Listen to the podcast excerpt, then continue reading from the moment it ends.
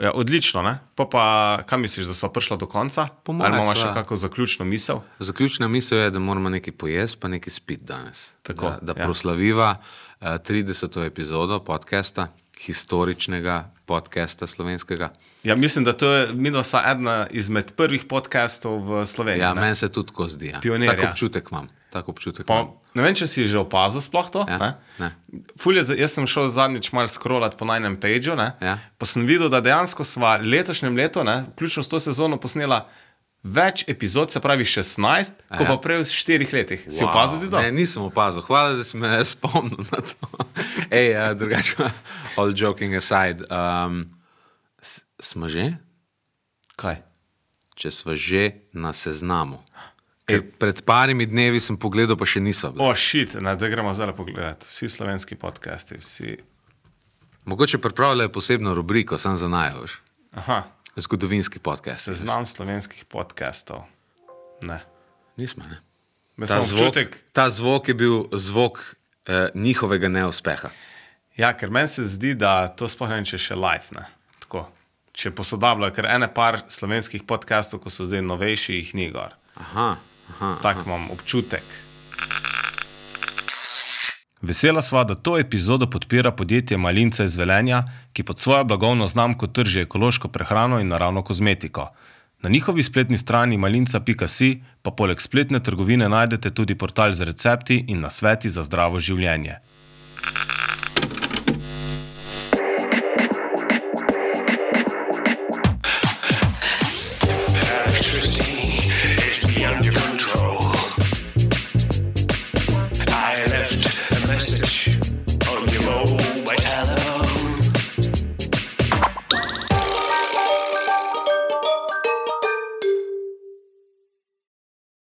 Ja, Malo je pa je, ne? Veš, On, ja, Čas- čeprav vidim ga tle. Ja. Ja. Je, se tlega tudi malo vidim. um, Bomo videli. No? ja, le je med nama en meter in pol razdalje. ja, ne? ja, to vse en vpliva ne, na Ja, prenos zvok, zvoka. koliko je, koliko je že nek 300. Ja, to šti mogo povedati, inženir. Ja, pozabil sem. Ne? No, v glavnem, eh, lepo pozdravljeni. Um, prihajava namreč iz druge strani eh, čudovitega procesa, ki se mu reče izdelava storija. Po dolgem času sem bil del um, te izkušnje in moram reči, da zdaj razumem, zakaj ne maram teh stvari. Zakaj? Je pač kar skozi se je ponavljal ta zvok, ti si tam. Pa to, pa to uh, kako bi rekel, to izbiranje tistega stikerja, ne, ki je Ja. bilo tako tak pomemben del procesa. To, ne. Ja, mislim, to je najboljš, ne, da To, je, stiker. t- to so take stvari, ki se jih bojo še za namci spominjali. Kater stiker točno si ti izbral za ta en story? Ja, ker če si opazil, sem iskal stiker mikrofonček. Ne, uh -huh. Nisem opazil, ker nisem pogledal ja, storija. Poglej, storije. Ne. In, Ne uh, morem, ker ne uporabljam Instagrama. uh, v glavnem pa, ne, pač sem pa jaz opazil ne, in sem dobil pač ful preveč ene izbire. In Zato sem se zelo s težavo odločil, kateri mi je všeč in sem najprej enega o, uporabil, pa ti se je nekaj obračal. Kar mi ni bilo sploh všeč. In zato sem se odločil za drugega, čeprav mi je bil pa še bolj všeč eh, tisti, ko je dejansko, ko ti pokaže signal, ne? Tako kot zdaj, recimo, ko gledamo Audacity. Ne? Naprimer, Ampak se nekako nisem odločil za njega, ker se mi je zdel uh, mikrofonček bolj uh, reprezentativen. Aha, tako, tako da si pa šel nazaj na mikrofonček. Kako? Ampak ne na prvega, na drugega. Aha, čak, da bom pogledal zdaj ta svoj story. Ker Vidim, Na da me, računalniku gledaš storijati. vidim, da si. Ja, kot ne uporabljam isto na telefonu. Um, mentioned you katastrofa. in their story. Ja, groza. Pa povej, če je v redu. Aha, z- zvok imam izklopljen. Zdrav, sinapsa uh, poslušatelji. Danes z rokom snemava zadnjo epizodo letos, E30 in se vam javljava iz Krškega. Rok boš kaj povedal? Story time! Kako čupamo, fuk. Zadnji cajt imam ful tako eksplozivno frizuro. Ja, moraš se kaj počesati. Ma ne, ne maram se izčesati. Drugače, moje punce imajo ful, so fulejnih glavnikov sprobale Ja? In ima z enega res tega super, da te ne cuka. Aha. Ne? Tako da priporočam. Ne? Ker to je pomembna stvar, da te ne cuka glavnika. Kako? To je pomembna funkcija glavnika. Ja. Kaj pa misliš? Ne? A tebi všeč, da te cuka, ko se Ne vem, ker se ne, ne češem Ja, boš se pa mogel malo večkrat, ne, očitno si sam to danes ugotovil. Ne, nisem, eh, všeč mi je, da sem tak eksploziven Aha. v frizuri. Tebe moti? Ne. Ja, nisi mi nič pohvalil. Ne, mislim, ne motim, jaz ne, vem, ne morem pa tudi reči, da mi je Aha, všeč. ni ti všeč. Ne, reči. pač sem indiferenten. Aha, A kak- indiferenten Če si. se, okay. sem pravo besedo uporabil? Prav, mislim, da je pravilno. Ja. Zadnjič sem uh, bil na, na enem tako res poslovnem sestanku, so bili mal, uh, ljudje na, na višjih nivojih, ne, uh -huh. tako na državnih, bi rekel, ne, občinski in državni ravni. In sem hotel uh, reči, da, uh, če kjer besedo sem že, da smo kot malinca uh, ne multidisciplinarni, ampak uh, zdaj se ne bom spomnil. V glavnem, tisto besedo in sem jo tam na sestanku tako štirikrat, vsakič na robe, se mi je feclal jezik. Ne? In je tako, pa je pa en drug rekel, no ja, vse je v redu. Kak sestanek je bil to interne narave? Ja, ne smem kaj veliko povedati Aha, o njem, je bil okay. zelo interne narave, okay, bolj okay. inkognito sestanek. Aha. In Zveni zelo skrivnostno. ja, se je. Ne? Aha, Uh, okej. in uh, Kaj off, boste- off boste razvili novo orožje, tako zveni to. Ne, ne. Pač, uh, off topic ti lahko več povedal, okej, ampak super. sem tako nekako želel povedati, da sem se tam usmeril. Hotel sem eno tako ful, tako ala indiferenten besedo, ja. tako tujko Hotel si biti tako malo pomemben. Pomembno v svojem. izpast, ne, da, da Ja, nekaj ja. zna. Lega, To se mi lega, več- se, se je načitan. Ja, ja. On si pa glih kontra. Petkrat se je zaposlal jezik. Pozdragljal se je v redu. Ne, pač. Dobro, no ti ne se vemo, da si s kmetom doma. Tako nekako je bilo. Ja. Okay, cool. Prej sem medtem, ko si govoril, naredil tako, da moramo to malo zavesti, da, Prav, prav. da ne bomo to. To je drugač uh, Gregor, Grega, Čučnik, Gregi. Uh, je drugač. To se zdaj kar Ja, dodaja. vidim, vidim. To je kot nek Portugalc. Pol. Ja, ja, ja, ja, to je tako dolgo ime ne. Pa še bum bum lahko včasih dodaš zraven. Ne. Ko je pa to? Ej, To je njegov SP, pač bum bum. A ne? Ja. to pa nisem. Ti si ga kar postoko. Ne? Ja, ni, mislim, mi dva imamo poslovno odnos. Vem, da ti z njim sodeluješ Aha. samo kot prijatelj, ampak A mi dva imamo ja, poslovno Si mu odnos. izdal kak račun kdaj? A je itak. Ja. On je meni ja, on izdal. izdal. on je edina plačana oseba v sinapsi. ja, svaka čast. Ej. Ja, res, Čučnik je, eh, Grega, Gregor, Gregi, Čučnik, bum bum, je, je um, ja, Veš, kaj sem se zdaj zavedal? On plačanec. Je, mislim, je verjetno podobno kot ti, ampak je prekarec. Ne? Ja, ja. Pa še uh, midva, ga, ka, misliš, da ga izkoriščava midva? Ali on izkorišča naj za svojo prepoznavnost? Jaz bi prej rekel, Ker- da je obratno, plus. Uh, Ker ne, če tako pomisliš, ne? Čučnik je samo na radiju, ne? to je pa vse en, en, od, na, en od prvih slovenskih podcastov. Ne? To bo, by the way, zdaj moj running gag. Veš, Se, ne se prav. Mislim, tako je, moraš se sam pohvaliti, ne, če Ja. hočeš, da te drugi. Ne. Tako. Tako sem, Ali pa na mest drugih, kot oni. Ne. ne, ampak ja. če eno stvar, se to ne vem, kdo je rekel, reči ne bom omenil tega imena, ampak če eno stvar velikrat ponoviš, ne, pol postane resnica. Ne. Res je. In jaz, veš kaj, ponova, jaz že od srednje šole govorim, kako sem lep. In mi vsi verjamejo. A ti verjameš? Pol drugi začnejo, le ga lep je. ne, veš. Mogoče meni nisi dovolj velikrat rekel to. Tep mi ni bilo treba. Ker ne rabiš, da mislim, da si lep. Ja, zakaj? nisi moja ciljna publika. A, ja, okay. Tako, ampak ja, kdo pa je tvoja ciljna publika? Ker, mislim, uporabil si moški spol. ne? tudi moški, ja. Aha, se pravi, tudi moški. Ja, veš, moški ženski. tele, metroti, ne. A, Ala, okay. To so eh, tvoja ciljna publika. Ne, nisem moja cilj, ampak z njimi se pač moram, mislim, Razumem, pa ker si javna osebnost s temi Eno- svojimi storiji, ne, rabiš imeti eno tako privlačno persono. Ne? tako, no, zdaj, mislim, bom samo eno ime povedal, pa bo ti jasno, zakaj pač moram tudi pač v taki družbi, ne. Mhm, Okej. Luka Weiss. A, a ok, to mi je vse jasno. In, in tako, tako da, lej, jaz uh, že od srednje šole si tudi pravim, da sem lep. In dejansko uh, sem sam začel verjeti v to, uh -huh. plus drugi, ne? pač, ja, le, sun je pa res lep. Ne? Mislim, da to dejansko je res. Ne? Če malo uh, uh, se um, poistoveti z neko idejo, da dejansko pol to se lažje realizira. Ne? V smislu, da če ne druga, si bolj samozavesten. ne. Ja, Kar itak, ja. na koncu se izkaže kot lepota na nek način. Ne? Ja. Bolj privlačen si, če si bolj samozavesten. Itak, itak. Ne? In pol je tudi največja fora, da pač po, mislim, ponovadi pridejo take stvari iz neke zajebancije, ne? ko, en, ko skozi neki ponavljajo, ampak pa vsi to govorijo. Ne? Ja, ja. tako kot dejstvo, da je sinapsa en od prvih slovenskih Točno podcastov. to. In bravo, rok. Vesel sem, da smo eden izmed prvih slovenskih podcastov. Ja, ja, ja. Smo le um, kako se tem reče, uh, ki si en od prvih, uh, pionirja, Pionirja. slovenskega podcasta ja. sveta. Tako da za tiste. Včeraj sem glih v bistvu gledal en tako YouTube dokumentarec, ne, Aha, oziroma ja. pač te klipe kratke, 20 Kaj zdaj? minut.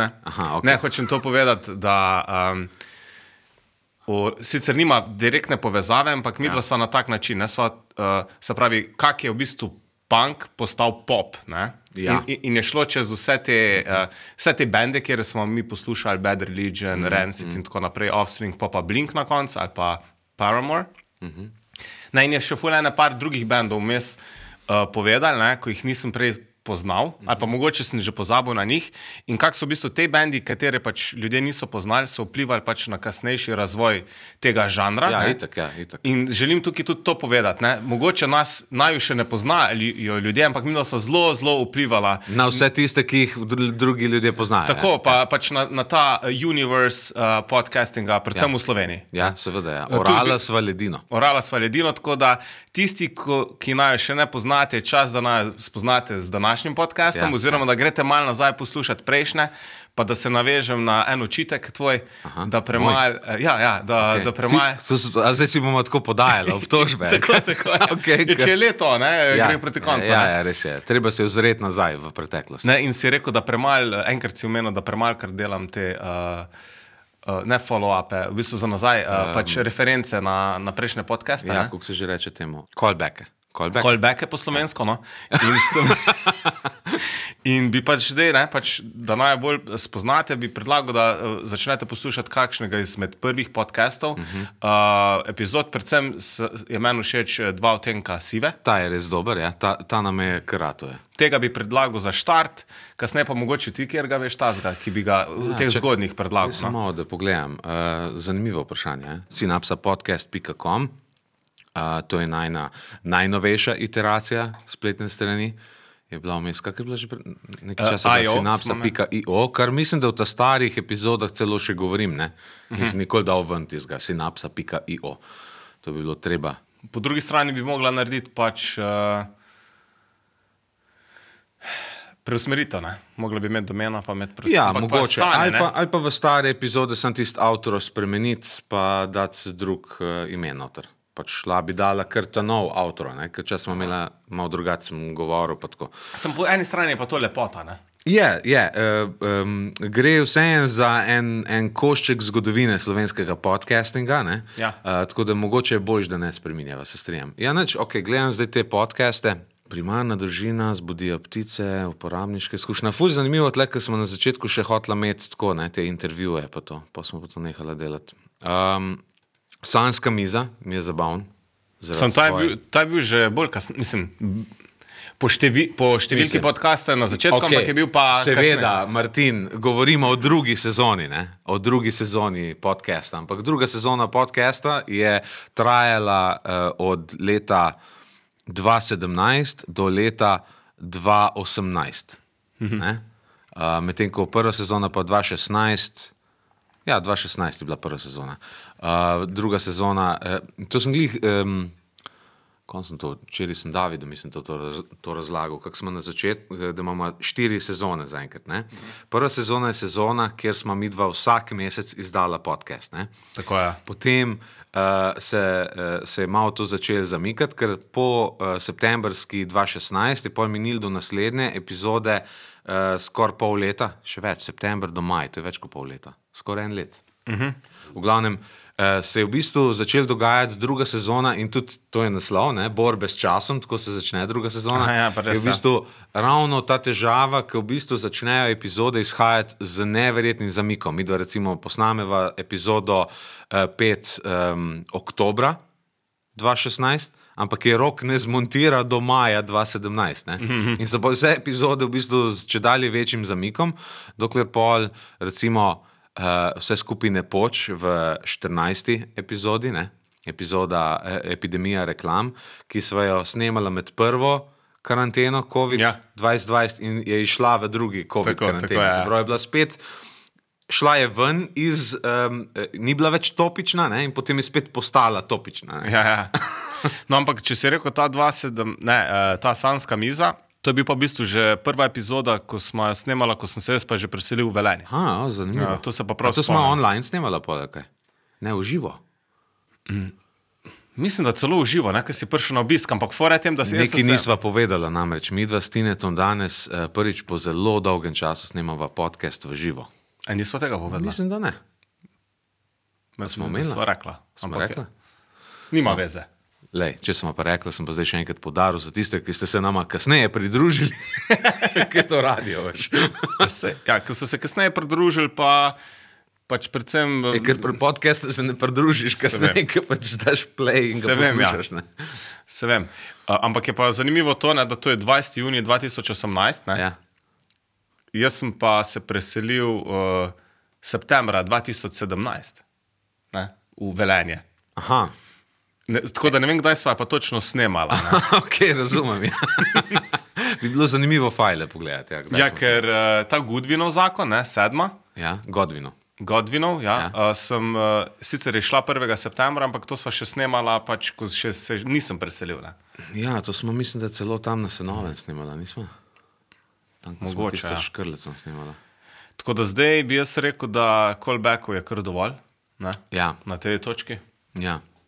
Ja, eh, no, samo en callback še mogoče bi naredil in sicer to je, da v letošnjem letu sva, če vključujeva še to epizodo, eh, eh, sva posnela 16 epizod, ta je 16 v letošnjem letu, ne? 15 do 30. Tako je. Ja. Ja. Uh, kar je več epizod kot vseh epizod prej. Tako je. Tako da moramo si malo čestitati, čestitam ti. Ne. Jaz te tu čestitam. Sva si segla v roko, ker sva v istem prostoru. Če bi- nisem še omenil, namreč snemamo v živo, V živo. po zelo dolgem času. Nekako eh, se mi zdi, da je spet čas za nov story. Ne? Uh, nekako uh, čutim, da super, tako čudovito sem bila v trenutku in zdaj bo Tine uničil ta trenutek, tako da bo pač snemal. ne. Ja, tako da mogoče bi klele uh, na tej točki povedal še za, za story, ne? da uh, kera epizoda je to zdaj v primerjavi z ostalimi roki. Zdaj moram še enkrat povedati. Ja, prosim. Uh, to je uh, 30. epizoda, 16. v letošnjem letu. To pa pomeni, da sva jih Da sva posnela. jih letos posnela več kot vseh epizod v prejšnjih letih. Hvala. Tako da to zdaj sva še tole naredila, bom jaz shranil, pa bom pol kasneje mogoče. Ne, dej kar zdaj, da slišimo Aha, vsi, aha, ja. kako ti to montiraš. Kako jaz to montiram, Ja, okej, kar dej bom- na glas nazaj, ker prej si dal zame na tiho. Ne? Ok, ok. Ja. Uh, zdaj moram en stiker izbrati. ne. Uh, to bi mogoče stiker kot. Uh, aha, In to se skozi, ne, epizoda, se, se verjamem, da vsi veste, ker samo jaz ne delam storijev. ne. To se kar pleja v zadju, e, še enkrat, še ne enkrat. veš, ne? Kaj bi dal, kot, kak stiker dan, kot en repeat ali neki? Uh, kaseta. Kaseta. kaseta. Kako se pa napiše kaseta? Kaset, C-A-S-S-E-T-T-E. Aha. Aha, pa res, ja, vše, ej, re, res lepa ti všeč? Kaj ladaš malo po stran, ker Ja, to je seveda. res amatersko, kar se zdaj naredil. Kaj zamenjaš barvo, to pa ne moš. Ne? Na, na tem gifu ne, ne morem. Kaj ladaš manj brke. One, veš Lahko bi, ampak tuk, tuk pa ne bi zdaj časa zapravljal s tem, ne, ker imamo po moje Ja, ampak zelo mo- hočem, da je dober story. Jaz se story bo vrhunski, ampak imamo pa zelo zanimivo uh, temo, ne, v bistvu uh, danes, ne, Ja? za tiste, ki še ne vejo. Tako da mogoče ti to ta čas poveš, ko jaz tole objavljam. Ne.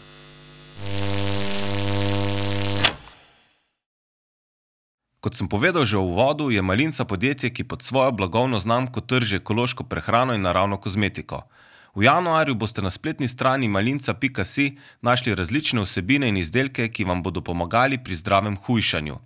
Izpostavil bi whey beljakovine s certifikatom Truly Grass Fat. To pomeni, da se krave, ki dajo mleko za te beljakovine, prosto pasejo in ne jedo nič drugega kot trave. Sam jih redno jem po vsakem treningu, torej kar petkrat na teden. Moja izbira je okus vanilije, dobite pa jih tudi z okusom čokolade. Za vse, ki bi želeli poskusiti te beljakovine ali druge izdelke, je malinca Nastja za poslušalce podcasta Synapsa pripravila posebno kodo Synapsa 10, s katero dobite 10-odstotni popust na celotni nakup. Kupujte zdravo hrano in hkrati podprite najm podcast.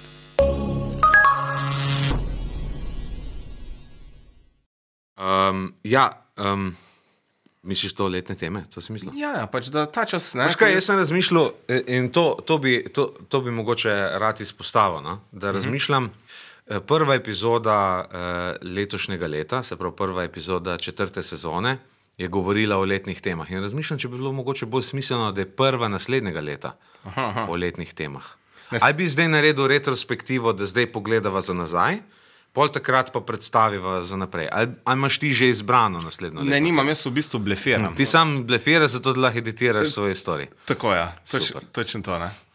Ker jaz bi predlagal, da se danes dogovoriva, da naslednjič predstaviva nove letne teme, mogoče pa zdaj eh, malo sem razmišljala o tem, kako nam je šlo s to letno temo, ne? ker je pač konec leta, se oz, oziramo nazaj, analiziramo um, stvari, ki smo jih počeli, uh -huh. pa po naslednje, naslednje leto, ko začneva novo, pa predstava novo, novo letno temo, če ti je to ok. Ja, v bistvu mi je ok, dejansko, vse, če si opazil, ne, sva to že tako vse začela delati. Ne. Ja. Pač skozi ta pogovor, da sva začela gledati nazaj. Ja, ne. ja, retrospektiva. Ja, ja, ampak jaz sem sam za nalašč tako, malce sem uh, pač uh, blefiral, ne, glih zaradi tega, da sem to, želel sem ustvariti to napetost, pa da imam jaz. Uh, Čas, da stori objaviš. Točno tako, ne. Super, ja.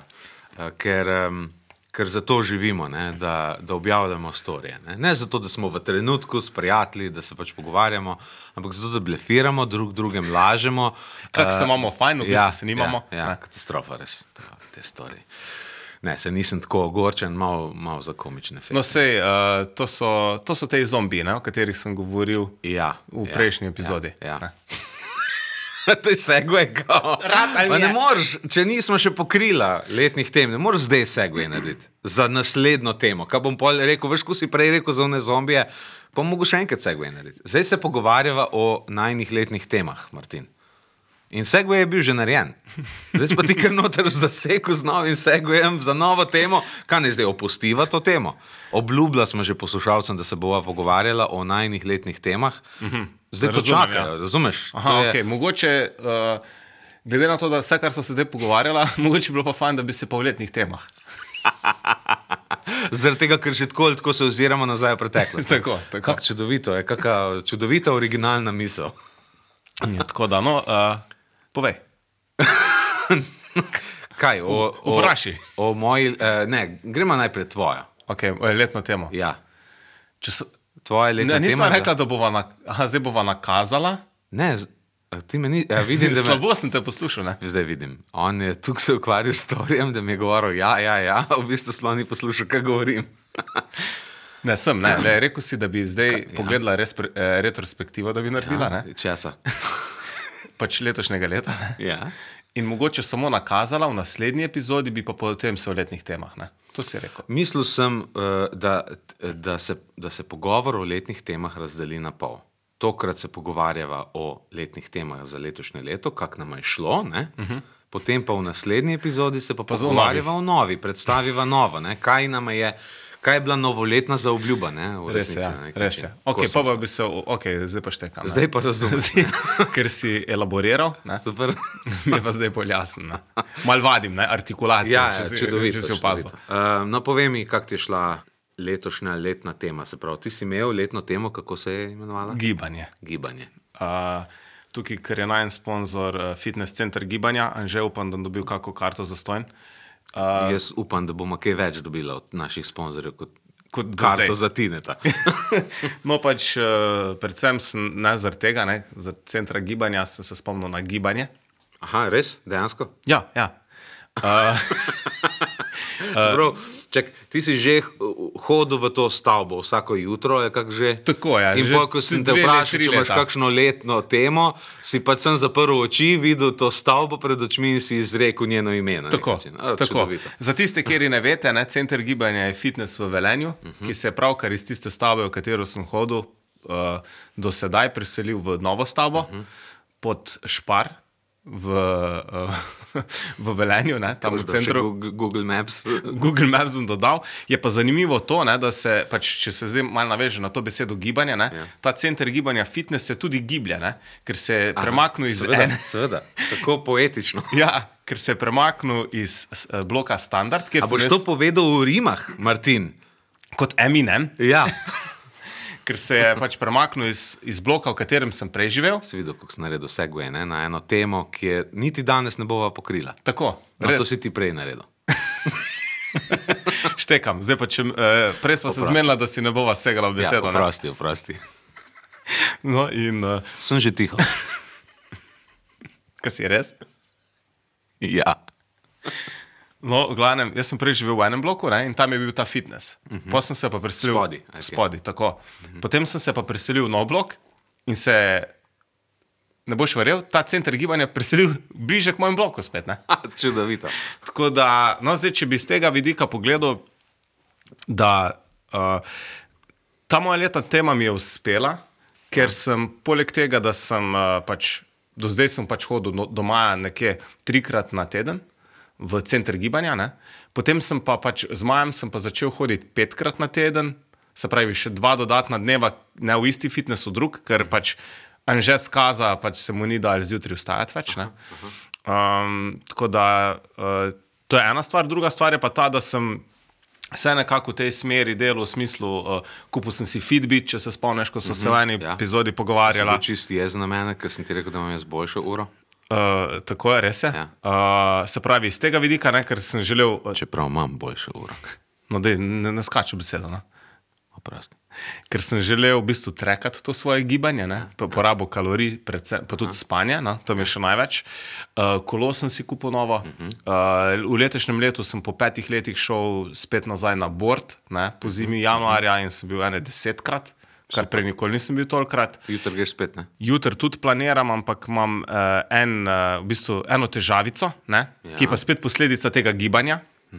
Ja. Ker sem mogoče malo pretiraval, in v torek sem uh, me spet vsekal, ne v križu, ampak tale, uh, ne vem, kako se reče tej mišici. No, uh, tisti, ki ste mesari, boste vedeli, da je to tale svinska ribica ali plečka, uh -huh, uh -huh, ne, tale dolga. Krtna, ampak sem uspešno, nekako sem že saniral to poškodbo, ker sem letos zopet ne, v tem duhu gibanja. Ne, Kak si ti inženir? Saniral je svoje poškodbe. jaz, so tako se reče. Tako se reče. Ja, tako reče športniki. Športniki rečejo, da so sanirali svojo poškodbo. Res? Ja, nisi še slišal tega Ne, izraza. Kakšen kliničen izraz za nekaj Ja. ja. tako človeškega. Okay. Ja, moraš sanirati. Ja. No, v glavnem je. To mi zdaj neko kanalizacijo saniraš, ne? ali pa uh, čistilne naprave se sanirajo, ali pa klimatska naprava, ko je. Ja, boš mogel si kje prebrati. No, Ok, prosti, sem že tiho. no in uh, hodim tudi pač redno na fizioterapijo. Uh -huh. Pač moraš uh, kdaj pa kdaj iti na, na servis. Ne? ne? In sem zdaj, ker imam pač redno fizioterapevtko, sem pol, ko se mi je ta poškodba zgodila, jo poklical in sem potem naslednji dan že šel to porihtati, tako da načeloma je ok, ampak moram zdaj malo merkati, ne, ne smem zdaj spet na polno. Ker sem tudi že po tistem, sem že bil tudi dvakrat na treningu. Če nekako zaokrožim, Ja? Ja, no, mogoče še to, no, ker če sem začel leto z eh, bordanjem, uh -huh. ne, ga tudi zaključujem z bordanjem, ker smo pa kot familija si kupili zdaj eh, kar neke nove opreme, v smislu oblačil, čelad pa to, uh -huh, uh -huh. smoči pa borda, ne, ker to smo se odločili, da bomo rentali. Vse je bolj praktično. Ja, je bolj praktično, sicer Sploh, če ne delaš to res tako, full. Ful, ja. Ja. ja. Plus, da ni narabiš, uh, mislim, tam v Velenju imamo nekoga, ki ti renta za celo sezono smoči, uh, pancerje in palce za 65 evrov. Ne? In, s- Dobro, ja. in z tega vidika, pač, ok, se si bi prišel noter v petih letih, recimo. Ja, itak. Ampak čez pet let bi mogoče ti hotel eno drugo opremo. Mm, mm. Tako da smo se to odločili, in poleg te male težavice uh, z, z poškodbo, no, ki je verjet, verjetno zdaj ok, je pa tudi ta, ne, da sem, sem jo uspešno saniral. saniral. Ja. Imam pa edino ta problem, da zakaj verjetno jutri ne bomo šli. Aha. Je, da smo od 14 dni sva ženo odlašala, da gremo do tega tipa si to sposoditi. Ne? In včeraj, ko sem ga klical, ko smo hoteli iti, je rekel, da gre zdaj za 10 dni v Francijo. A, In zdaj je pa to, ne? zdaj, če se grem pa jaz jutri sposoditi za celo družino na smočišču, ne? Ja. me bo prišel tukaj, ko bi dal za eno sezono, za eno celo osebo. Mhm. Tako da tukaj pa ta matematika ne štima ne? Ja, ja, ja. in sem mal jezen. Ne? ja, ampak to je pa pač kazen, ki jo plačaš ne, za zamudo. Tako, to je pa ta kazen in kaj sem se naučil, Ja. pa kar že v bistvu ponavljam cel life. Ne? Se pravi, se nisi naučil. Ni, ja, točno ja. tako. ne. Zdaj sem se ponovno mogel, no? oziroma izkusil svoje lastne besede, ja. da ne odlašaj ne? Na, na jutri tisto, kar lahko storiš danes. Čudovito. to so te tvoje, ti tvoji očetovski biseri. Ne? Tako je, veš, to mi, to mi je bolj všeč. Ne? Niso to dead joki, ampak so Ja, ker to ni bil jok, Ne, to ni niti bil. smešno ni bilo, to so resne zadeve. žalostne. Jaz sem bil zelo zamorjen včeraj popoldne. No. Res? Ja, res sem bil. Zato, ker eh, boš mogel preve, eh, malo več denarja dati. Se najbrž bo to vse šli, ne boste?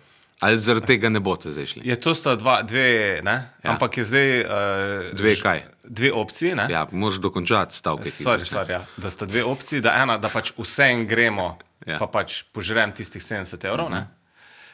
ali da ne gremo, ali pa da gremo in se gremo sankat. Kar je tudi ok. Tako je, ker si pa otroci res ful želijo sankat. Ne? Pa pa pejte sankat. Jaz se verjetno Ko mušam. imate kakšne sanke, une plastične, tiste lopate, ali imate prav sani? Klasične, une, klasika. Super, super. Vse veš, kakšne so klasike. Ja, vem, kakšne so. No, to. Ker moram malo sprobati. No, tako da zdaj, če zaokrožim ne, celo leto, jaz bi rekel iz tega vidika, Ampak zato rabiš tudi plačati karto, najbrž, ne? Ali ne rabiš nič plačati? ne, ker po mojem šli kar na en hrib. Aha, ne boste niti šli na. Okay. Ne, ne vem, Okay. Boš še videl. bom tako, lahko ti povem na pol januarja. Super. Plus to, da smo še načrtovali, da gremo takoj v bistvu z 2. januarjem, no?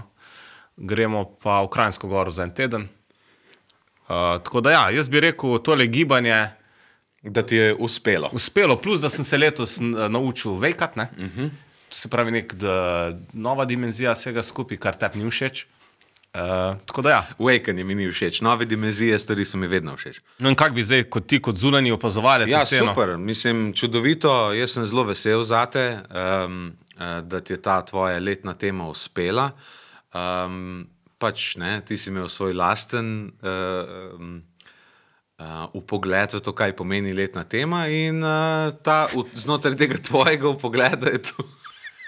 Ne, nisem to tako mislil. ne, hotel sem reči, pač, uh, uh, ker, ker to se spomnim, da na začetku, ko smo se pogovarjali, si mislil, da sem te drezel. Ne? Ja. ja, no, gibanje, kaj je gibanje. Pa si, uh, si pa govoril tako, ja, ne vem, pač to, kaj, kaj moraš kaj druga reči. In Sem, pač, ne, sem pač hotel sem videti, ne, do, do kje bo šel z to idejo. Ne? In moram reči, da si super, uh, pač sem zadovoljen za te, da si pač um, sledil svoji letni temi. Uh, bolj kot si si zadal na začetku, ne? da dejansko greš kaj petkrat na teden v fitness, pa full gibate, tudi s tam malimi, uh, full gibate, kar je super, fajn. Sem vesel za te. Hvala, hvala. Nisi me pa nikoli povabil ne? na noben pohod, nikamor nismo šli skupaj. Celo leto sem mm. čakal ta klic. To je res, se vem, se si večkrat tako si nakazoval. Sem? Ja.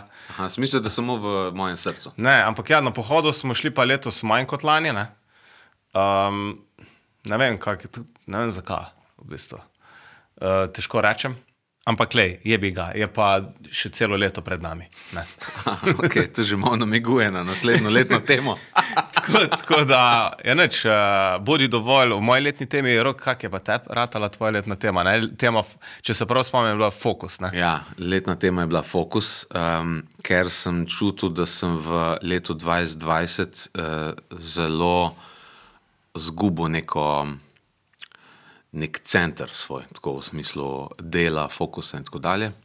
Um, da sem bil preveč na tanko namazan. Začel se je lepo.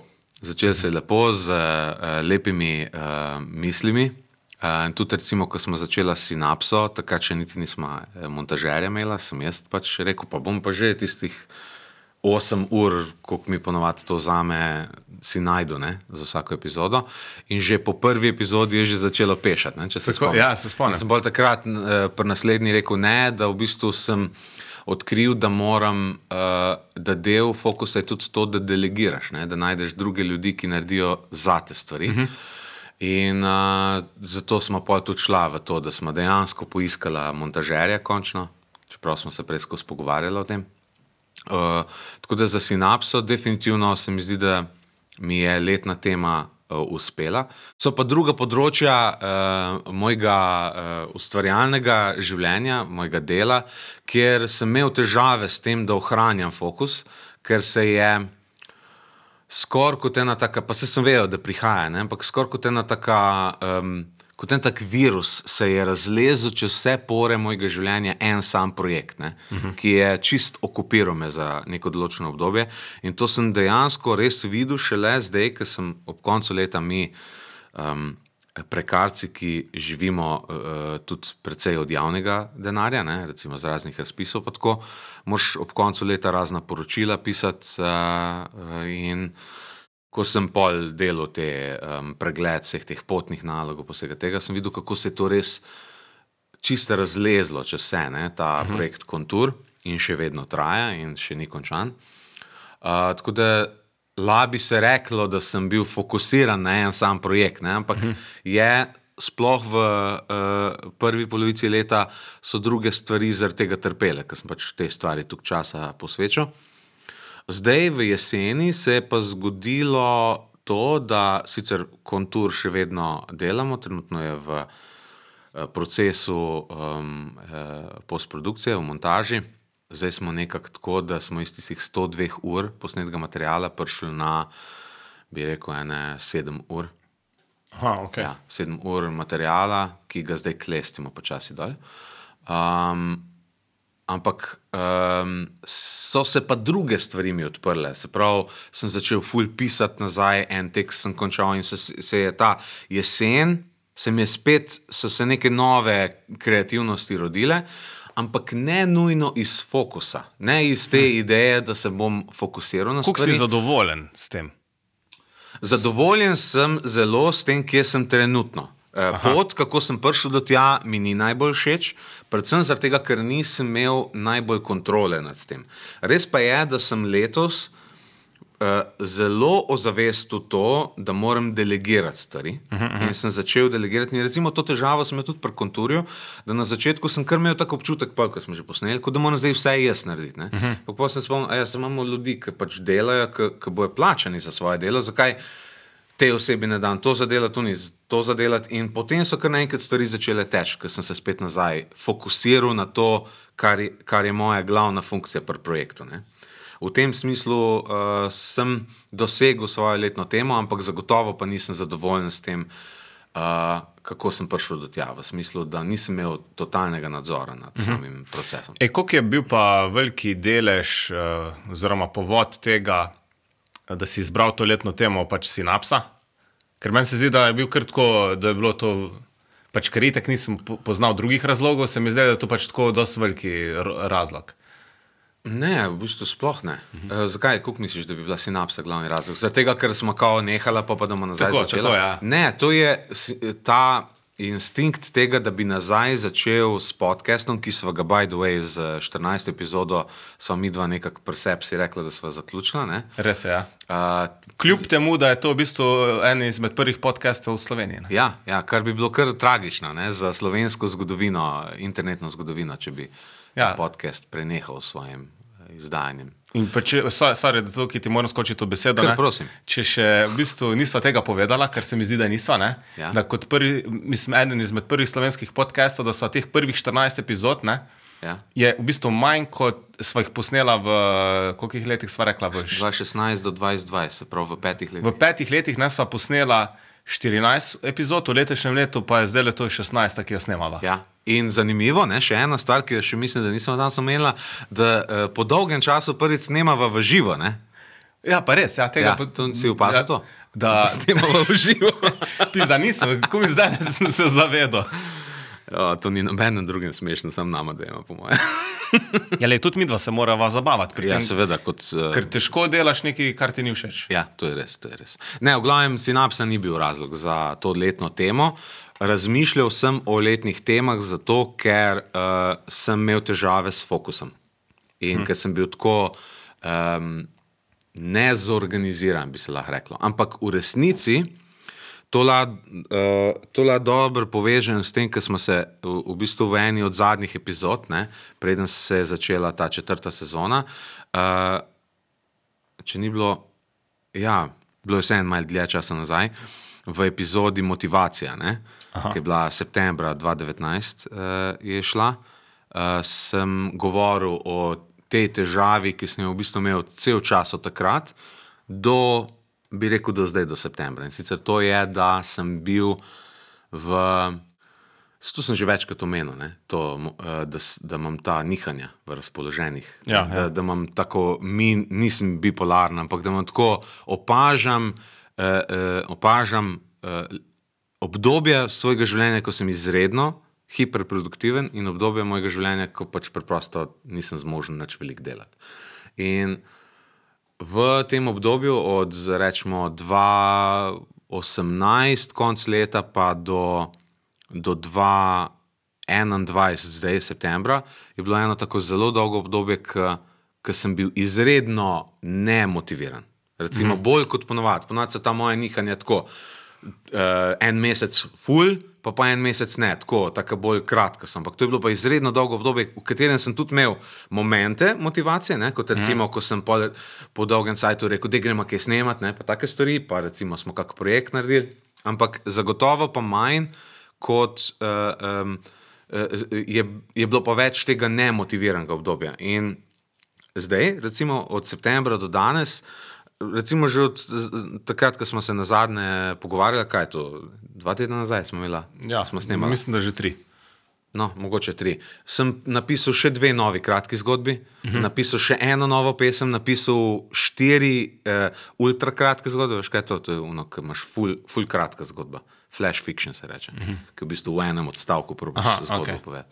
Um, tako res skozi nekaj delam. In uh, malo se hecam uh, doma, ko jaz mini rečem, da dejansko ta moja čupa zdaj, ne, ta Ja. elektrena, je kot en tak odraz tega, kako se zdaj počutim, ker tako sem tak veš malo tako vibriram od. Je, ka prej si imel pa dolge lase, ne? Ja, ampak misliš, da je dejansko povezano? Je, ne, tako si bil bolj tako. Ne, Ja, ja, ja, ne? mogoče, ja, mogoče. Je šlo dol, ne? Ja, Dol ja, je vse je dol, Energija, ne? Ker, No, tako da, eh, tako da, in to je tisto, kar, kar me frustrira pri tem, ne? ker nisem dejansko jaz s svojim delom ali pa svojim eh, planom fokusa. Nisem toliko naredil, kot je biologija sama zase naredila, če me razumeš. Pač prišel sem na drugo stran ene faze in zdaj sem drugačen, kot sem bil prej. In to me frustrira, ker v resnici nimam nadzora nad tem. Ne? ampak hkrati ti je pa v bistvu to, da si rekel fokus, ti je pa sem pomagal. Pot Pomagal mi, je, pomagal mi je z- znotraj tega obdobja, ko nisem drugače bil tako zorganiziran, pa fokusiran, mi je pomagal prebroditi čez to, definitivno. In zato rabim take sisteme.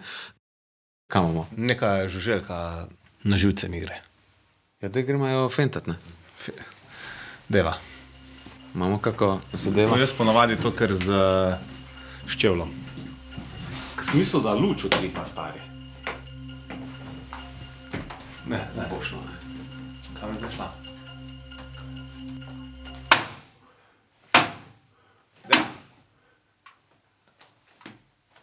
O, bravo, bravo. To, super, tale je. Neka osa, rekel dala je že. Osa? Ne. Kaj je to? Muha. Se upravičujem, malo sem zadihan, ker smo muho lovila. Ne vem, eh, če bo Grega, Gregor, bum bum, ohranil to noter ali ne.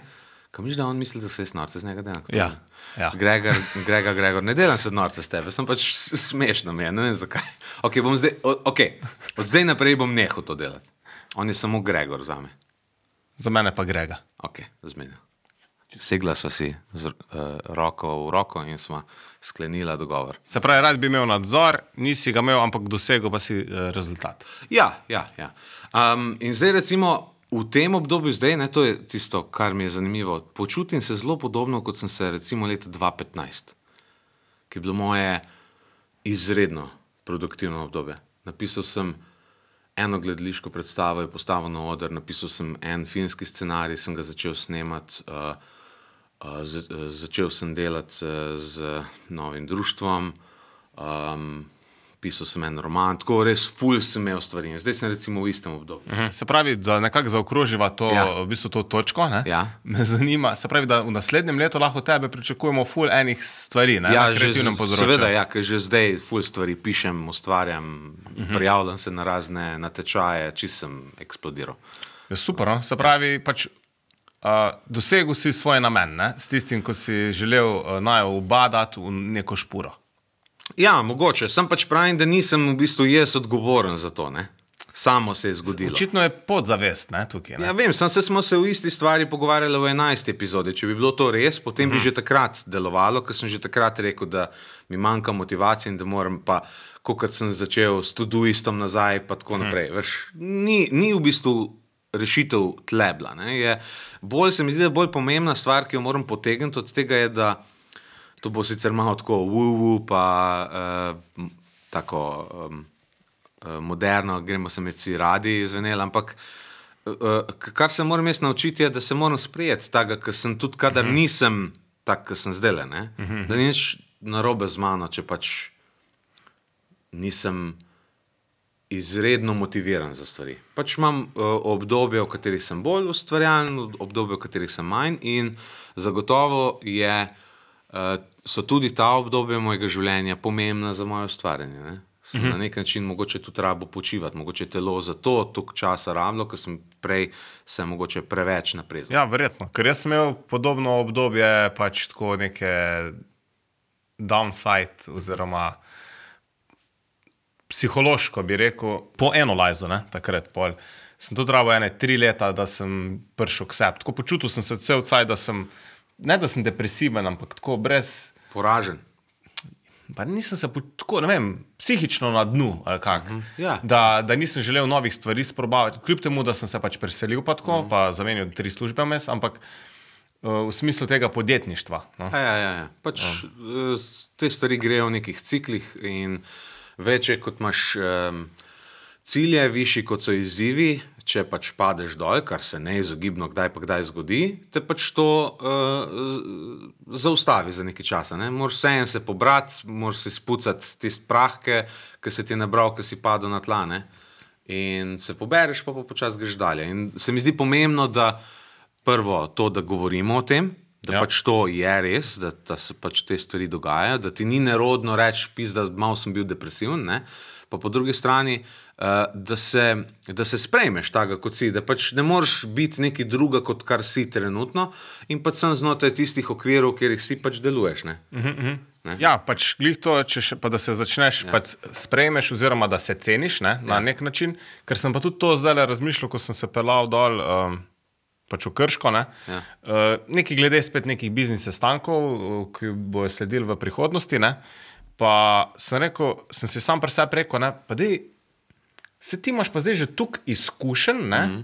oziroma, ko ponavadi vedno imam um pomislek, a prav razmišljam, a, a, a, dajem, a dajem prav na svet, a se za pravo stvar Ja, ja, ja. pogajam, da ali ne, oziroma kaj bo una druga stran rekla, ne, jo, kaj se bo pa zdaj zgodilo, bom kje zajebo. Ne? Ampak sem si rekel, pa deno, da začni spoštovati to, da tukaj imaš že izkušen in tako na podlagi izkušenj zdaj komuniciraš in ne te biti strah, da boš karkoli boš rekel ali pa se pogajal za eno stvar, ne te biti strah. Ne? Mm. Uh, pač stoji za svojimi besedami, pa uh, tudi, ko nasprotna stran od tebe nekaj želi, ne, uh, pač Ne te biti strah reči ne, ali pa mm. ne bom se zdaj le v tem trenutku odločil. Zato pa če rad bi, ker sem, to je bil čist nek konkreten primer, ko sem želel nekaj pač od poslovnega partnerja, ne, on pa vmes meni še pač pet mailov, dej pa zdaj še to, pa uno pa tretje.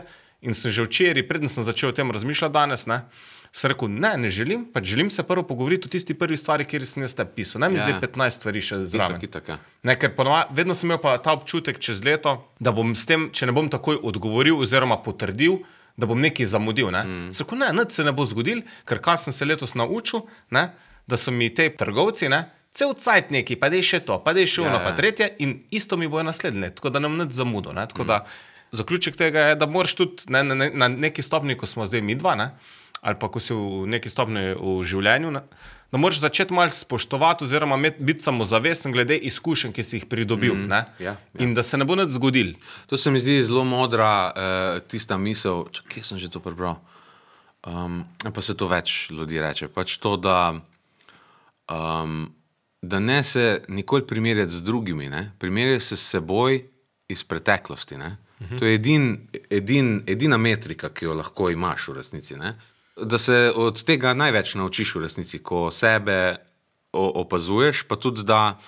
Um, In to je to, kar se tudi večkrat pogovarjamo, ne, kaj ta socialna mreža eh, eh, povzroča, ne, da se pol primerjaš z drugimi, ne, pa imaš pol tiste, um, uh, olej, te, kako oni živijo, jaz pa ne živim tako. Ne, Ja, ta, itak, ja. ta efekt. Ne. Ampak Ne vem, to tudi mi dva, recimo z Jasmino, večkrat uh, naredimo. Ne. Pogledaš malo nazaj, kje smo pa bila pred petimi leti. Ne. Ja. Ja. bila situacija čist drugačna kot je danes. Ne. Sam, ker si pa skus v zdaj, ne, v resnici, Ja. ti nimaš tega, moraš dejansko na nek način si vzpostaviti ene mehanizme, da lahko sploh se ozreš nazaj, ne. da imaš kam sploh za pogled, kakšne številke. Ne. Uh -huh. Koliko sem pa zaslužil pred tremi leti, ne? Ja. uh, kakšne projekte sem imel pred tremi leti, in tako naprej. Ne? Tako da, Kot sem povedal že v uvodu, je Malinca podjetje, ki pod svojo blagovno znamko trži ekološko prehrano in naravno kozmetiko. V januarju boste na spletni strani malinca.si našli različne vsebine in izdelke, ki vam bodo pomagali pri zdravem hujšanju. Izpostavil bi whey beljakovine s certifikatom Truly Grass Fat. To pomeni, da se krave, ki dajo mleko za te beljakovine, prosto pasejo in ne jedo nič drugega kot trave. Sam jih redno jem po vsakem treningu, torej kar petkrat na teden. Moja izbira je okus vanilije, dobite pa jih tudi z okusom čokolade. Za vse, ki bi želeli poskusiti te beljakovine ali druge izdelke, je malinca Nastja za poslušalce podcasta Synapsa pripravila posebno kodo Synapsa 10, s katero dobite 10-odstotni popust na celotni nakup. Kupujte zdravo hrano in hkrati podprite najm podcast.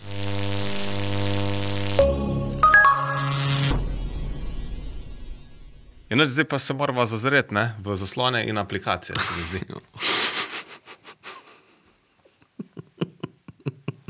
to niti segway ni.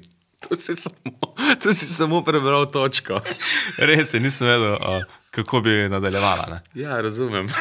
Ampak prejšnji segway je bil dober. On je bil, a ja, O zombijih. v zombijih, točno. Ja. Ja.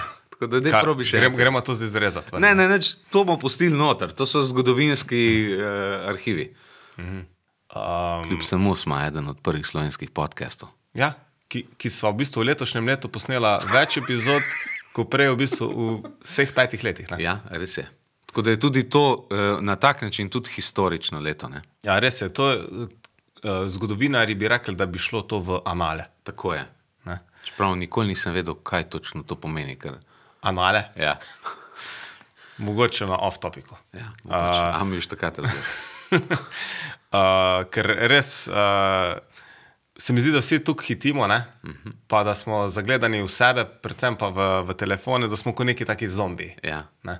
Aha. Tako kot Uni takrat na parkirišču v prejšnji epizodi. Ne? A, ja, točno, ja. Ja, Ja, res je. ja. Ja. Veš, eh, to me je, hvala za to, eh, ta segway, čudovit. Eh, To me je zdaj spomnilo na to, kar sem omenil v prejšnji epizodi, da pri Cortexu to delata. Po mojem je to, da sem te Uh, letne out of teme. time, ne, pa te out of time. Aha, to ja. No. epizode, v ja. glavnem sem razmišljal, meni je bila ful všeč uh, pri Cortexu, to je en uh, angliški en podcast, uh, Cortex, ki je v bistvu podcast, ki smo ga mi dva oba dva poslušala, ko sva začela sinapso snemati. ja. Takrat je bil ti ne velik fan Cortexa, zdaj več ni.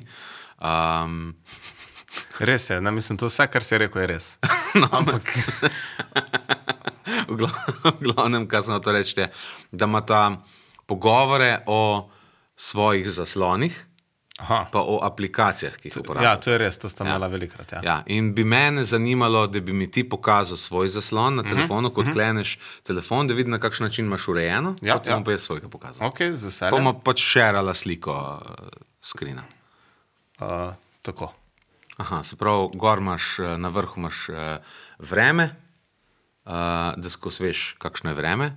Tako. Uh, potem imaš eh, v ozadju imaš, uh, sliko um, vas štirih, taka, taka malo pozirana slika je to. Imam Ja, prav? to smo se šli za pač prav fotkat profesionalno, pa za vse tiste, ne, ko še niste ja. poslušali, ne, eh, se navezuje, pač na fotki imam primarno družino. Čudovito, kljukca. Primarna družina je, uh, kje je epizoda po vrsti? Druga? Uh, mislim, da celo prva. Ja, Prva. prva. prva ja, točno. Ki je zelo kratka. Ne? Priporočamo za vse tiste, ki pač še niste navajeni teh dolgih formatov. Ja, taka obmalci. Ne? Tako in bi pač mogoče, uh, n- se tudi v bistvu krožnike, ne, zraven narisan. Tako je, tako je. tako da. Čudovito. Uh, ful pa še ta epizoda zraven kakšne ribice, bi rekel, ne? ja. Pa- Tam se je tudi začela ta Ribja- fraza, ribja, ribja kosti. kost. No. Tako da ja, pač imam primarno družino na zaslonu. Tako da tisti, ki ne vete, zakaj mi včasih rečemo, da se komu od najdveh zatakne ribja kost, tam boste zvedeli, zakaj se tako reče. Tako. V glavnem, okay, če se vrnem nazaj k tvojemu zaslonu, um, kid, uh, Forever Kids Care, kaj je to? Uh, aha, to je uh, v bistvu smartwatch, ko ga ima zala. Aha, in lahko gor pač vidiš, eh, kaj njene podatke ali kako. Načeloma bi lahko uh, GPS lokacijo, ampak to ne dela. To ne dela. Ne dela ali. Aha, ne dela. Zelo slabo. Mislim, uh, fali mi za en, dva km, tako da ne uporabljam tega feature. Okay.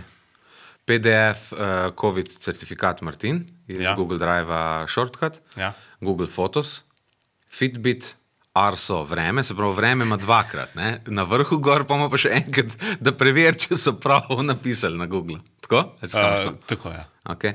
Da malo pogledaš za naprej. Ne? Uh, ja, ja. Ampak se če bi tle gor kliknil, najbrž tudi ne. Uh, ne vem, Arso tudi nekako bolj zaupam. Aha, Aha, da aha, tudi tega widget lahko da ga dol vrgel. A, okay. Se pravi, si skoraj malo pozabil, da ga imaš v resnici tle gor. ne? Res je, res. Pa tošil finance, tošil finance. Ne? Ja, seveda. Um, Pomaž pa spodaj pet bližnjic, to ko si lahko naštimaš. ne.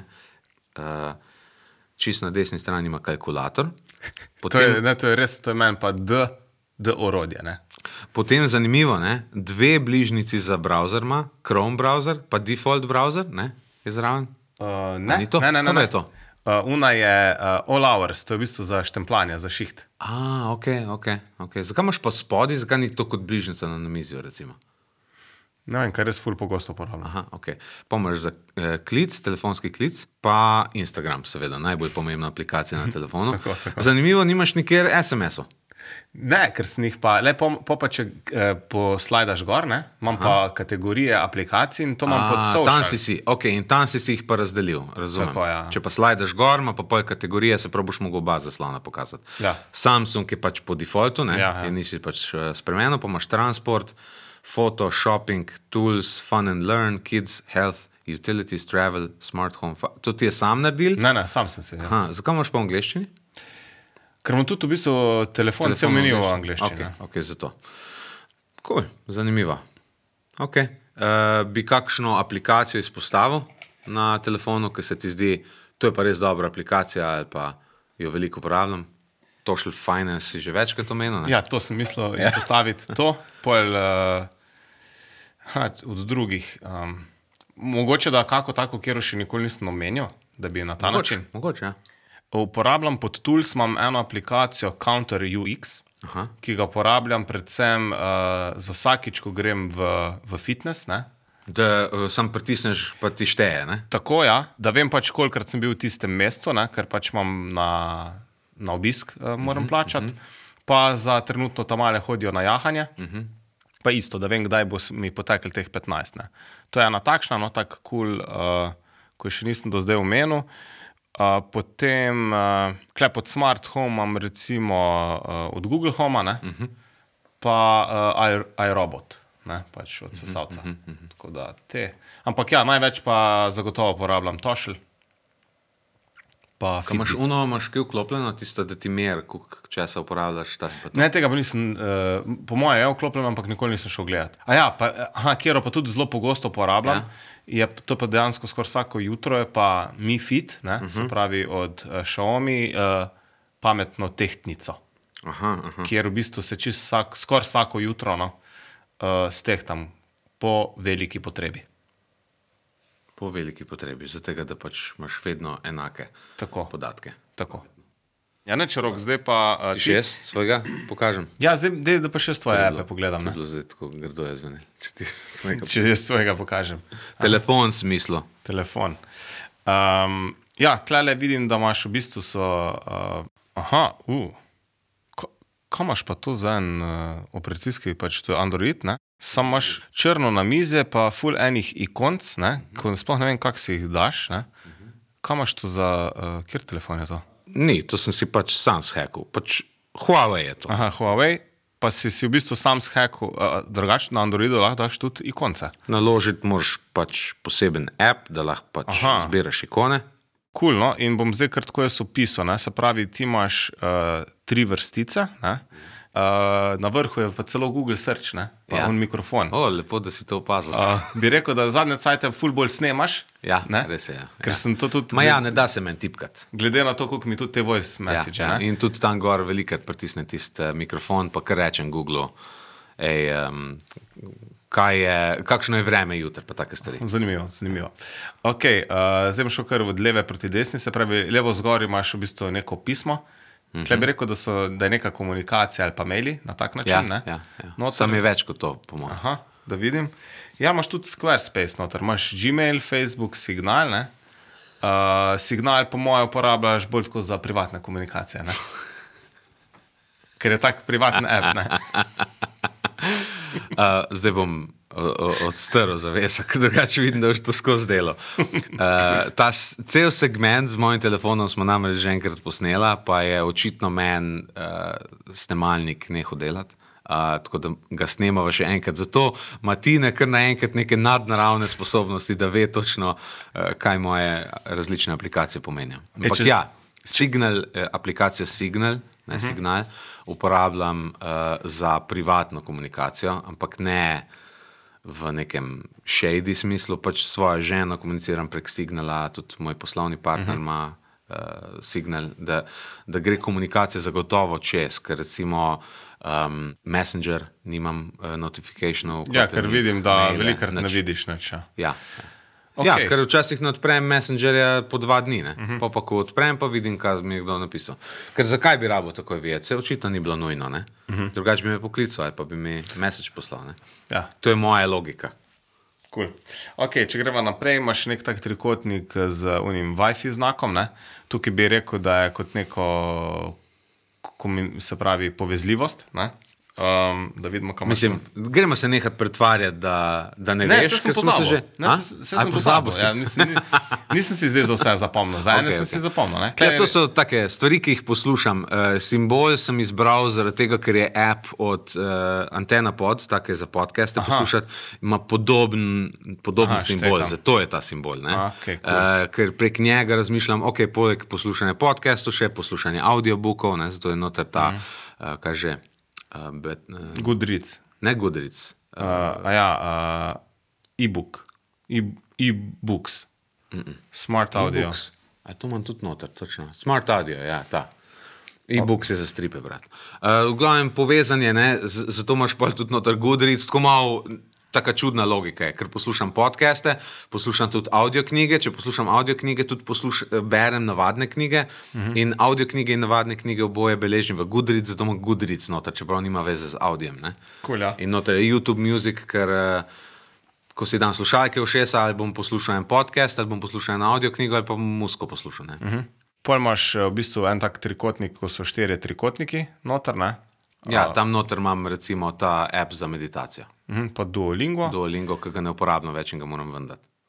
Pol imaš eno ključavnico. Veš, je recimo zanimivo, ne? tudi če bi imel samo en app noter, bi vseeno hotel imeti to ikono. Je, da je isto, da je poenoteno. ja, da ni tega kričečih ikon, zato sem si tak naredil, ker sovražim ta, ta pisane zaslone, ki kričijo Aha. vsaka ikona, poglej mene, poglej mene, poglej mene. Ne. Ja. Cool. To kradenje pozornosti mi gre strašno na živce in zato pač tako delam. Pol imaš ključavnico, to je en security. Ne? Ja, imaš noter. Tle bi rekel, kar sem isto tudi prejšnjič Ja. rekel, v prvem teku, da imaš noter uh, zihar uh, Res je, Google si- autentikator. To si v Ganu, zraven imam Bitwarden, ki ga nismo omenjali. Ja. Konkretno Bitwarden je za shranjevanje gesla, Gesel, to, smo se ja. nazadnje pogovarjali. Maja.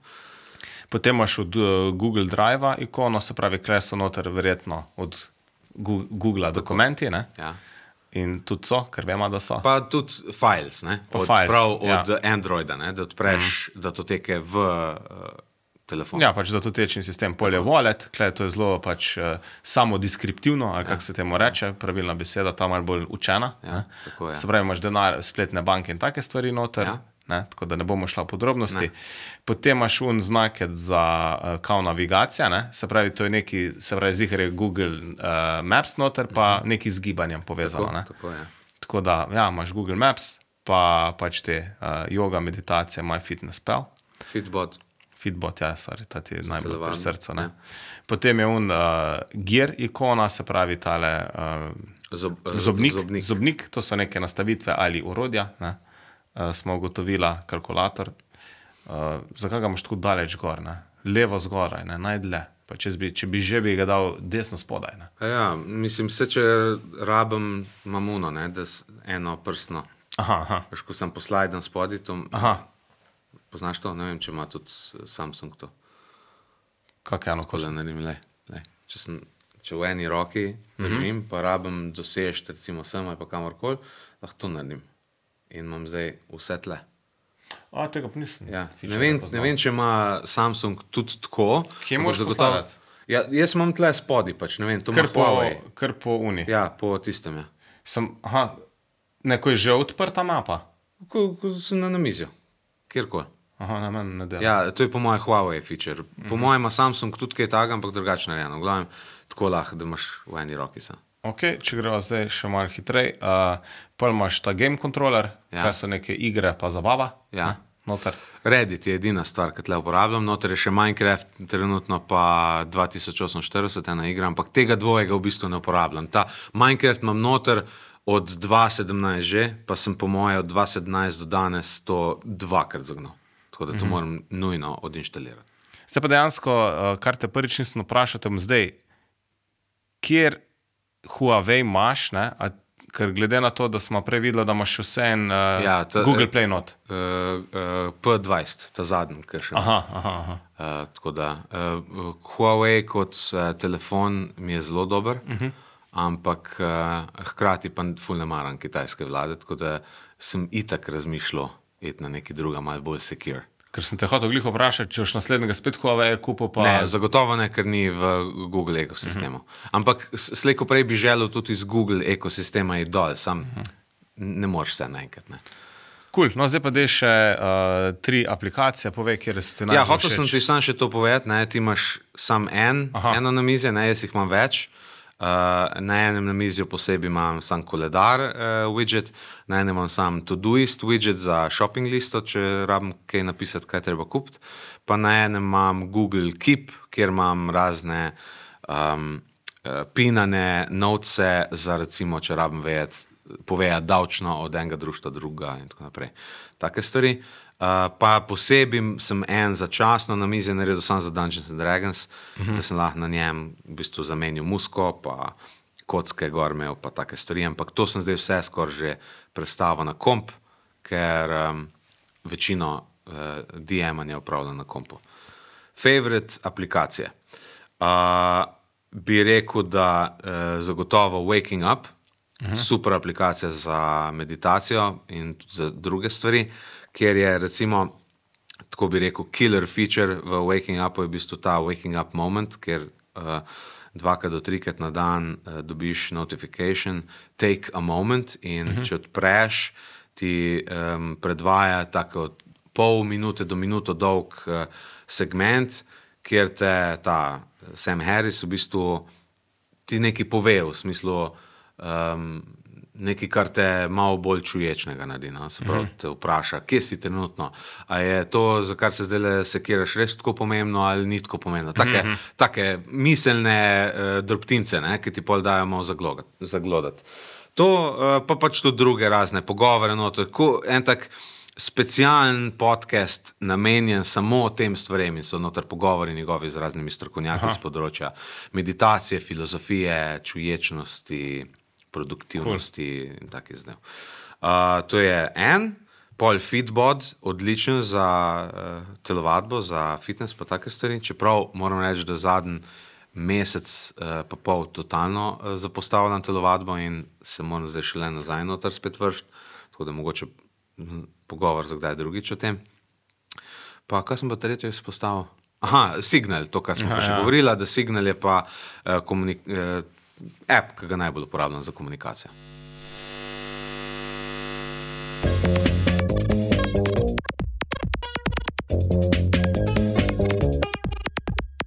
Poslušali ste podcast Synapsa. Podcast, ki izhaja z neverjetno konsistentnostjo tako prostora kot časa. Vedno na isti spletni strani in vedno v enakem časovnem razmiku. Avtor intro glasbe je Katapulto, avtor zaključne špice pa Channel Walker. Montaže pravi Gregor Hribar, bedarije so pa govorila Roksanda in Martin Blazinšek. Z rokom smo vesela, da je v skupnosti Synapsa že kar 3000 ljudi, torej kar 3000 poslušalcev. Hvala vsakemu posebej. Še bolj pa bi vam bila hvaležna, če bi nama pomagali to številko dvigniti na vsaj 10 tisoč. To pa lahko storite tako, da si napso ocenite v Apple Podcasts in s tem pripomorete, da se podcast dvigne na seznamu. Tako ga lahko najde še več ljudi. S tem pa širite dobro voljo in besedo o sinapsi. Hvala. A ja, pa še to. Vse epizode sinapse najdete na sinapsapodcast.com, Apple Podcasts in v vaši najljubši aplikaciji za poslušanje podcastov. Čau. Veš kaj, ne, zdaj pač so to, tole posnela ta del. Ne? Ja, tudi malenkost boljš. Malo boljš, 10 minutah, malo namesto hitreje. 18. Ja. Uh, je pa zelo zanimivo, da mislim, da je to že, zdaj že četrta epizoda zapored, ne, da malo callbacka naredim, ko ja. imaš ti neke težave. Ne. Kakšne težave, kaj pa imam? Je ne, uh, pač snemanje, ne? ali, ali da, da ti ni ja, pa mikrofon. res, pa res. Mikrofon ti ni delo, Ah, fak, pa res. mikrofon ti ni delo, pol si. Enkrat sem slušalke pozabil. Enkrat si slušalke, pol ne vem, kaj še bilo, pa zdaj pa to, da vmes se ti je izklopilo. Ne? Ja, čakaj, enkrat sem slušalke pozabil, pa sem mogel uh, tako snemati. Ja. Enkrat uh, nisem snemal na mikrofon, čeprav sem ga imel. Ne vem, če je bilo, to je zdaj tretjič, po mojem. A pa je pa tretjič. Aha. Ja, no, vsekakor enkrat preveč. Se upravičujem, ja, v glavnem, očitno imam neke težave s tehnologijo zadnje čase. Preveč sem maničen ne, in pol Ja. nimam časa za. No, zdaj pa, da res zaključiva to epizodo no, Ja. uh, in konec leta, bi Tako. rad rekel, da sem zelo vesel, Ja. ne, da, da sva letos posnela kar 16, ne, ta je 16. epizoda, Ja.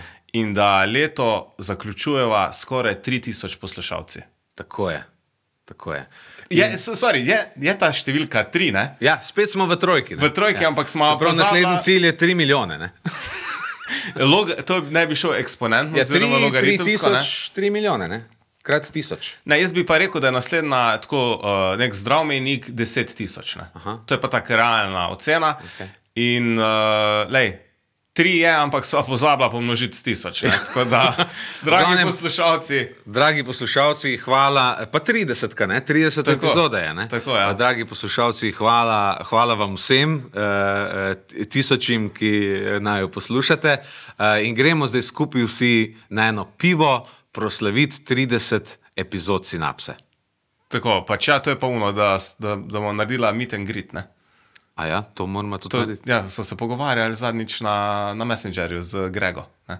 A ja, mi trije. Ja, ne, zraven so pa povabljeni pač poslušalci. ne. A ja, res? Ja. A tako bomo naredili? Okay, Ja, to bomo naredili. Tako da zdaj, ko uh, to epizodo izdamo, ne, bova dala zraven še uh, datum ne, in pač Bomo naredili meet and greet, super, ja. Ajde, to. gremo. Pa bomo videli, kdo naj jo posluša. tako. Uh, ja, nič, uh, rok, uh, tep in poslušalcem želim uh, uspešno ne, in uh, dogodivščin polno novo leto. Ja, čestitam, srečno novo leto. Srečno.